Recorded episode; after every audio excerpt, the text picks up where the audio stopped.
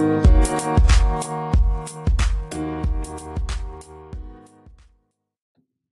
நேயர்களுக்கு இனிய வணக்கம். இந்த நாள் இனிய நாளாக அமையட்டும். நோய் நாடி நோய் முதல் நாடி அதுதனிக்கும் வாய் நாடி வாய்ப்பச் செயல். ஒரு மனிதனுக்கு என்ன மாதிரியான நோய் வந்திருக்கிறது என்று பார்ப்பதை விட எந்த மாதிரியான மனிதனுக்கு அந்த நோய் வந்திருக்கிறது என்று பார்ப்பது முக்கியம். ஒரு புகழ்பெற்ற மருத்துவரும் அவரது நண்பரும் ஒரு நாள் காரில் போய்க் கொண்டிருந்தனர். திடீரென்று நண்பருக்கு கடுமையான வயிற்று வலி. துடித்தார். ஏதாவது மாத்திரை கொடு. நீதான் டாக்டர் ஆயிட்டே என்று புலம்ப ஆரம்பித்தார். அடடா! நான் மருந்து ஒன்றும் எடுத்து வரலையே என்று முதலில் சொன்ன மருத்துவர் கொஞ்ச நேரம் கழித்து சரி ஒரு அற்புதமான வெளிநாட்டு மாத்திரை ஒன்று இருக்கு. அது ரொம்ப காஸ்ட்லி. கண்ணை மூடு வாயை திற மாத்திரையை நாக்கில் வைக்கிறேன். இருபது வினாடிகள் வைத்திரு வயிற்று வலி போயிடும். அப்புறமா மாத்திரையை நான் எடுத்துடுவேன். அதை கழுவிட்டு மறுபடி நான் கூட பயன்படுத்திக்கலாம். சரியா? என்று சொல்லிவிட்டு அவர் நாக்கில் சட்டென ஒரு மாத்திரையை வைத்து அழுத்தினார். சரியாக இருபது வினாடிகள். என்ன அற்புதம்! வயிற்று வலி போயே விட்டது. நண்பருக்கு ரொம்ப சந்தோஷம். நீ உண்மையிலேயே அற்புதமான மருத்துவன்டா! என்று நண்பரை புகழ்ந்தார். அந்த அற்புத மாத்திரையை பார்க்க ஆசைப்பட்டார். பார்க்கணுமா? இரு காற்றேன் என்று சொல்லி மாத்திரையை எடுத்தார் மருத்துவர். அது அவரது சட்டை பித்தான். சட்டை பித்தானை சத்தான மாத்திரை என்று பொய் சொல்லி அவர் நாக்கில் வைத்து கொஞ்ச நேரம் அழுத்திவிட்டு மீண்டும் எடுத்துக்கொண்டார் அந்த மருத்துவர். ஆனால் உண்மையான மாத்திரை என்ன செய்யுமோ அதை அந்த பித்தானும் செய்தது.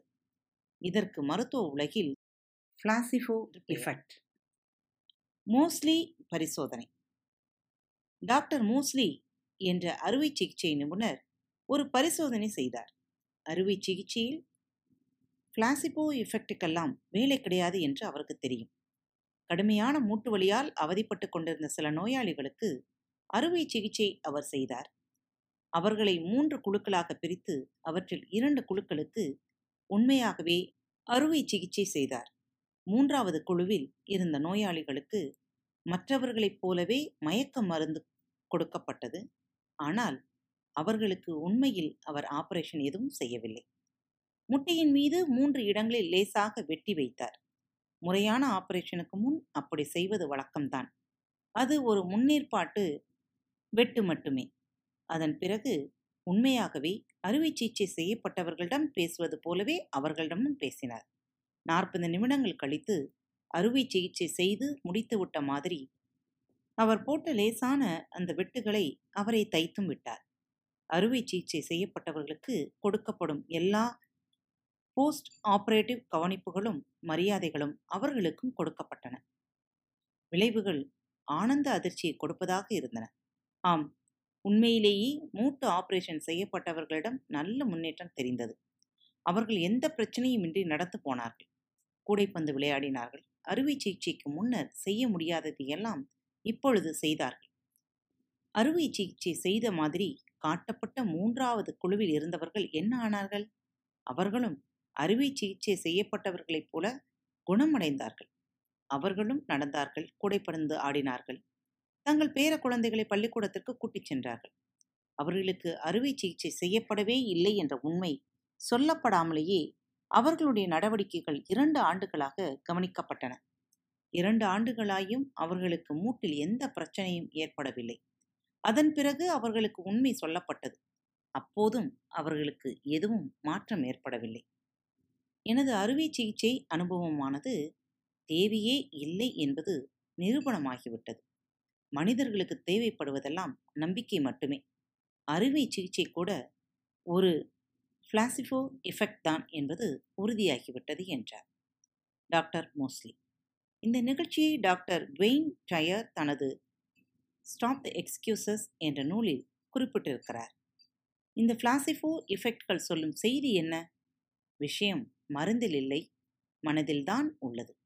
மருந்து கிடைத்துவிட்டது என்று மனம் நம்பிவிட்டால் உடலை குணப்படுத்துவது அந்த எண்ணம் ஒன்றே போதுமானது. மனதின் இந்த அற்புத ஆற்றலை பற்றித்தான் நோய் நாடி நோய் முதல் நாடி அதுதனிக்கும் வாய்நாடி வாய்ப்பச் செயல் என்று வள்ளுவரும் அழகாக சொல்லியிருக்கிறார். இதைவிட சிறப்பாக உலகில் வேறு மொழியில் நோய் பற்றி சொல்லப்பட்டிருக்கிறதா என்பது சந்தேகமே. மருத்துவ உலகின் தந்தை என்று கொண்டாடப்படும் ஹிப்போக்ரேடஸ் கூட வள்ளுவனுக்கு நிகரில்லை ஆனால் வள்ளுவன் சொன்னதை அவரும் கொஞ்சம் சுட்டிக்காட்டியுள்ளார் என்பது மேலே உள்ள மேற்கோளை பார்த்தால் புரியும். நோய் வந்த மனிதனுடைய செயல்பாடுகள் குணநலன்கள் என்ன என்று பார்ப்பது அவசியம் என்பதை அவர் சுட்டுகிறார். நோய் முதல் நாடி என்று வள்ளுவன் குறிப்பிடும் ரகசியத்தை நோக்கி அவரும் நகர்ந்திருக்கிறார். அது என்ன ரகசியம்? அதுதான் மனம் என்னும் ரகசியம். ஆம் மனம் என்பது கண்ணுக்கு தெரியாத உடல். உடல் என்பது கண்ணுக்கு தெரியும் மனம் என்று கூட சொல்லலாம். ஓஷோ அப்படித்தான் சொல்லியிருக்கிறார். ஆமாம் மனம் என்பது எங்கோ மூளைக்குள் ஒளிந்து கொண்டிருக்கும் சமாச்சாரம் என்று நீங்கள் நினைத்தால் அது தவறு. உண்மையில் மனம் என்ற ஒன்று உடல் முழுக்க வியாபித்திருக்கிறது என்றுதான் சொல்ல வேண்டும். நம் நகக்கண்களில் கூட மனம் இருக்கின்றது. உண்மையில் மனம் என்பதும் உடல் என்பதும் ரயில் பெட்டிகள் மாதிரி தனித்தனியாக இல்லை. இதோ இங்கே உடல் முடிகிறது இதோ இங்கேதான் மனம் ஆரம்பிக்கிறது என்றெல்லாம் சொல்ல முடியாது. ஏனெனில் கண்ணுக்கு தெரியாத சக்தியால் நாம் ஆக்கப்பட்டு கொண்டிருக்கும் போது உடல் என்ன மனம் என்ன? எல்லாம் ஒன்றுதான். அல்லது ஒன்றுக்குள் ஒன்றுதான். எப்படி என்கிறீர்களா? நான் சொல்லவில்லை. விஞ்ஞானம் சொல்கிறது நம் மூளைக்குள் ஒரு கருத்து தோன்றுமானால் உடனே நியூரோபெப்டைஸ் என்ற ஒரு சமாச்சாரம் சுரக்கும். நியூரோபெப்டைட்டுகள் மூலமாகத்தான் மூளையில் உள்ள இரண்டு உயிரணுக்கள் பேசிக்கொள்கின்றன நமக்கு தமிழ் மாதிரி அணுக்களுக்கு நியூரோபெப்டைட்டுகள். அணுக்களுக்கு மத்தியில் அணு அணுவாக நடக்கும் காதலும் கோபமும் காமமும் எல்லாமும் இந்த நியூரோ பெப்டைடுகள் மூலமாகத்தான் நடக்கிறது. ஆனால் இது மூளைக்கு மட்டும் சொந்தமான பிரத்யேகமான சமாச்சாரம் அல்ல. நம் நகத்தை நாம் வெட்டிவிட்டால் மீண்டும் வளர்வதற்கும் நகம் ஒன்று வெட்டப்பட்டுவிட்டது அந்த இடத்தில் அது மீண்டும் வளர வேண்டும் என்ற செய்தியை சொல்வதற்கும் பயன்படும் மொழி நீரோபெப்டேட்டு தான் ஆக உடல்தான் மனம் மனம்தான் உடல் என்றோ உடல் முழுக்க மனதின் ஆதிக்கம் உள்ளதென்றோ இப்போதைக்கு புரிந்து கொள்ளலாம். அது சரி இதனால் என்ன என்கிறீர்களா? இன்பங்களின் பொக்கிஷ பெட்டியின் சாவியும் மனம்தான். துன்பங்களில் பாண்டோரா பெட்டியை திறக்கும் சாவியும் மனம்தான். அதுதான் பிரச்சனையே. பிரச்சனையை நமக்குத்தான். மருத்துவர்களுக்கோ மருந்து கம்பெனிகளுக்கோ அல்ல. நம்முடைய அச்சம்தான் அவர்களின் மூலதனம். ஏனெனில் பயந்துவிட்டால் போதும். அவர்கள் சொல்வது உண்மைதான் என்று நம்பும் சூழ்நிலைகள் உருவாக்கிவிடும் அச்சம் என்பது மரணத்தை கொடுக்கும். வீரன் ஒரு முறைதான் சாகிறான். பயந்தாங்குழிகளே ஆயிரம் முறைகள் சாகிறார்கள் என்று ஷேக்ஸ்பியர் சொன்னதும் நமக்காகத்தான். அச்சம் அவ்வளவு கொடூரமானதா? ஆமாம். எப்படி? இதோ இப்படித்தான். ஒரு ஊருக்கு காலரா வந்தது. அந்த ஊரில் ஒரு ஞானி வாழ்ந்து வந்தார். அவர் காலராவை கூப்பிட்டு ஏய் இந்த ஊருக்கெல்லாம் வரக்கூடாது. இங்கே நான் இம்மக்களுக்கு காவலாக இருக்கிறேன். போய்விடு என்று உத்தரவிட்டார். இல்லை ஐயா ஆண்டவனின் உத்தரவின் பேரில்தான் நான் வந்திருக்கிறேன் என்று சொன்னது காலரா. அப்படியா? சரி. ஆனால் மூன்று பேருக்கு மேல் நீ சாகடிக்க கூடாது. இந்த நிபந்தனைக்கு ஒப்புக்கொண்டால் உன்னை உள்ளே அனுமதிப்பேன். இல்லையேல் கடவுளிடம் நான் பேசிக்கொள்கிறேன் என்று மிரட்டினார். காலராவும் அப்படியே செய்வதாக வாக்குறுதி அளித்து ஊருக்குள் நுழைந்தது. முதல் நாள் மூன்று பேர் காலராவில் இறந்தார்கள். ஆனால் இரண்டாவது நாள் இருபது பேரும் மூன்றாவது நாள் ஐம்பது பேரும் இறந்து போனார்கள். கடுப்பாகி போனார் ஞானி. மூன்றாவது நாள் முடிவில் காலராவை அழைத்து ஏன் இப்படி செய்தாய்? என்று கேட்டார். ஐயா நான் ஒன்றும் செய்யவில்லை. நான் மூன்று பேரை மட்டும்தான் கொன்றேன் என்றது காலரா. அப்படியானால் மற்றவர்களாம் எப்படி இறந்தார்கள்? என்று அதட்டினார் ஞானி. ஐயா அவர்களெல்லாம் பயத்திலேயே இறந்து போனார்கள் என்று சொன்னது காலரா.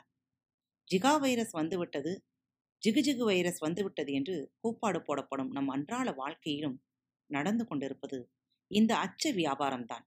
அச்சத்தால் ஒரு தவறான நம்பிக்கையால் அமெரிக்காவில் நடந்த ஒரு மோசமான நிகழ்ச்சியையும் பார்த்து விடலாம். வாருங்கள். Nocebo effect. ஒரு நம்பிக்கை உயிரணுக்களின் அமைப்பையே மாற்றுகிறது என்பது ஒரு விஞ்ஞான உண்மை. நல்ல நம்பிக்கைகளைத்தான் மருத்துவரை ப்ளோசிஃபோ எஃபெக்ட் என்று கூறுகிறது. மோசமான தவறான உயிர் குடிக்கும் கருத்துக்களையும் உங்களுக்குள் ஒருவர் திணிக்கலாம் அல்லவா? அப்படி திணிக்கப்பட்ட கருத்துக்கள் செய்யும் வேலையை நோசிஃபோ எஃபெக்ட் என்று கூறுகிறார்கள். சாம் லாண்டேயின் கதை அப்படி ஒரு நோசிஃபோ பற்றியதுதான். அமெரிக்காவில் நாஸ்வில் என்ற ஊரில் சாம் லோண்டே என்றொருவர் இருந்தார். ஷூவிற்கும் வேலை செய்து வந்த அவர் வயதாகிவிட்டதால் வேலையை விட்டு ஓய்வில் இருந்தார் அவருக்கு உணவு குழாயில் புற்றுநோய் வந்திருப்பதாக அவரை பரிசோதித்த மருத்துவர்கள் கூறினார்கள். கிளிப்டன் மெடர் என்ற தலைமை மருத்துவர்தான் அவரை பரிசோதித்து அப்படி சொன்னார். உணவு குழாய் புற்றுநோய் வந்தால் உயிர் பிழைக்க முடியாது என்றே கருதப்பட்டது. என்றாலும் சாமின் அனுமதியின் பேரில் அவருக்கு மருத்துவம் செய்யப்பட்டது. மருத்துவர்கள் நம்பியது போலவே ஷாமும் ட்ரீட்மெண்ட் எடுத்துக்கொண்ட சில வாரங்களில் இறந்து போனார். ஆனால் விஷயம் அங்கே முடிந்துவிடவில்லை அதன் பிறகுதான் ஆரம்பமே ஆகிறது. ஷாமின் பிரேத பரிசோதனை முடிவுகள் அந்த மருத்துவர்களுக்கு பெரும் அதிர்ச்சியை கொடுத்தன. அப்படி என்ன அதிர்ச்சி? டாக்டர்கள் அஞ்சியது போல அவருடைய உணவு குழாயில் புற்றுநோய் எதுவும் இல்லை என்பதுதான் அது. அவரது கல்லீரலில் இரண்டு புள்ளிகளும் நுரையீரலில் ஒரு புள்ளியும் இருந்தது. அவ்வளவுதான். உணவு குழாய் புற்றுநோய் எதுவுமே அவருக்கு இல்லை. அப்படியானால் ஷாம் எதனால் இறந்தார்? டாக்டர்கள் கொடுத்த ஒரு தவறான நம்பிக்கையால் அவருக்குள் திணிக்கப்பட்ட ஒரு தவறான கருத்தால் இதை மரபணு உயிரியல் மருத்துவரான ஃப்ரூஸ் லிப்டன் டிஸ்ட்ரக்டிவ் இன்டர்ஃபியரன்ஸ் என்று வர்ணிக்கின்றார். ஷாமின் உணவு குழாயில் புற்றுநோய் இருந்ததாக டாக்டர்கள் நினைத்தார்கள். அந்த தவறான நம்பிக்கையை அவருக்கும் அவர்கள் ஏற்படுத்தினார்கள். அது அவரது உயிரையே குடித்தது. அவரது உணவு குழாயில் புற்றுநோய் இருப்பதாக நான் நினைத்தேன். அவரும் அப்படித்தான் நினைத்தார். என்னை சுற்றியிருந்த டாக்டர்களும் அப்படித்தான் நினைத்தார்கள். நாங்களெல்லாம் நம்பிக்கையை அவருக்கு கொடுக்காமல் ஏமாற்றி விட்டோமோ என்று மனசாட்சி உறுத்த டாக்டர் மெடர் ஒரு பேட்டியில் கூறினார். இந்த நிகழ்ச்சியை தன் நூலில் குறிப்பிடும் டாக்டர் ஃப்ரூஸ் மருத்துவர்கள் பெற்றோர்கள் ஆசிரியர்கள் போன்றவர்கள் நம்பிக்கையைத்தான் ஏற்படுத்த வேண்டும். ஆனால் அவர்களால் ஒரு நம்பிக்கையை நீக்கவும் முடியும். அது மிகவும் ஆபத்தானது என்று கூறுகிறார். எவ்வளவு உண்மை. நம்பிக்கை என்னவெல்லாம் செய்யும் என்பதற்கு எத்தனையோ நிகழ்ச்சிகளையும் உதாரணங்களையும் நான் படித்துள்ளேன். என் வாழ்க்கையிலும் பல உதாரணங்களை பார்த்துள்ளேன். ஆனால் சாம் லோண்டேயின் வாழ்க்கையில் நடந்தது எனக்கு மிகுந்த அதிர்ச்சியூட்டிய ஒரு நிகழ்ச்சி. நம்பிக்கை ஒருவனை வாழவும் வைக்கும் கொல்லவும் செய்யும் என்பதற்கு இதைவிட சிறந்த அதாவது இதைவிட மோசமான உதாரணத்தை நான் இதுவரை பார்க்கவில்லை. சில்வியாவின் இதயத்திற்கு என்ன ஆனது சில்வியா என்ற ஒரு பெண்ணுக்கு இதயம் மற்றும் நுரையீரல் மாற்று அறுவை சிகிச்சை செய்யப்பட்டது. அதன் பிறகு அவருக்கு திடீரென்று பீர் குடிக்க வேண்டும். சிக்கன் நக்கட் சாப்பிட வேண்டும். வேகமாக பைக் ஓட்டிக்கொண்டு செல்ல வேண்டும் என்றெல்லாம் அடங்காத ஆசை வந்தது. அவருக்கு ஒன்றும் புரியவில்லை. தனக்கு இதயமும் நுரையீரலும் தானம் செய்தவரின் குடும்பத்திற்கு சென்று விசாரித்திருக்கிறார். அவருக்கு அவற்றை தானமாக கொடுத்த செத்துப்போன அந்த பதினெட்டு வயது இளைஞன் ஒரு மோட்டார் சைக்கிள் பைத்தியம் என்றும் அவருக்கு பீர் குடிக்கும் பழக்கமும் சிக்கன் நக்கெட் சாப்பிடுவதில் மிகுந்த ஆர்வம் இருந்தது தெரிய வந்தது. தான் எழுதிய எ சேஞ்ச் ஆஃப் ஹார்ட் என்ற நூலில் சில்வியாவே இதையெல்லாம் சொல்லியிருக்கிறார். ஆகா மனதுக்குத்தான் எத்தனை சக்தி. காத்திருப்போம் மீண்டும் சந்திக்கலாம். நன்றி வணக்கம். வணக்கம் நேயர்களே. திருக்குறள் வழிகளி பக்கத்தை சப்ஸ்கிரைப் செய்யாதவர்கள் சப்ஸ்கிரைப் செய்து கொள்ளுங்கள். ஃபேவரட் பட்டனை அழுத்த மறக்காதீர்கள். உங்களது கருத்துக்களை மெசேஜ் பாக்ஸில் ரெக்கார்ட் செய்தோ அல்லது இமெயில் முகவரியிலோ தெரிவியுங்கள். மீண்டும் சந்திப்போம். நன்றி. வணக்கம்.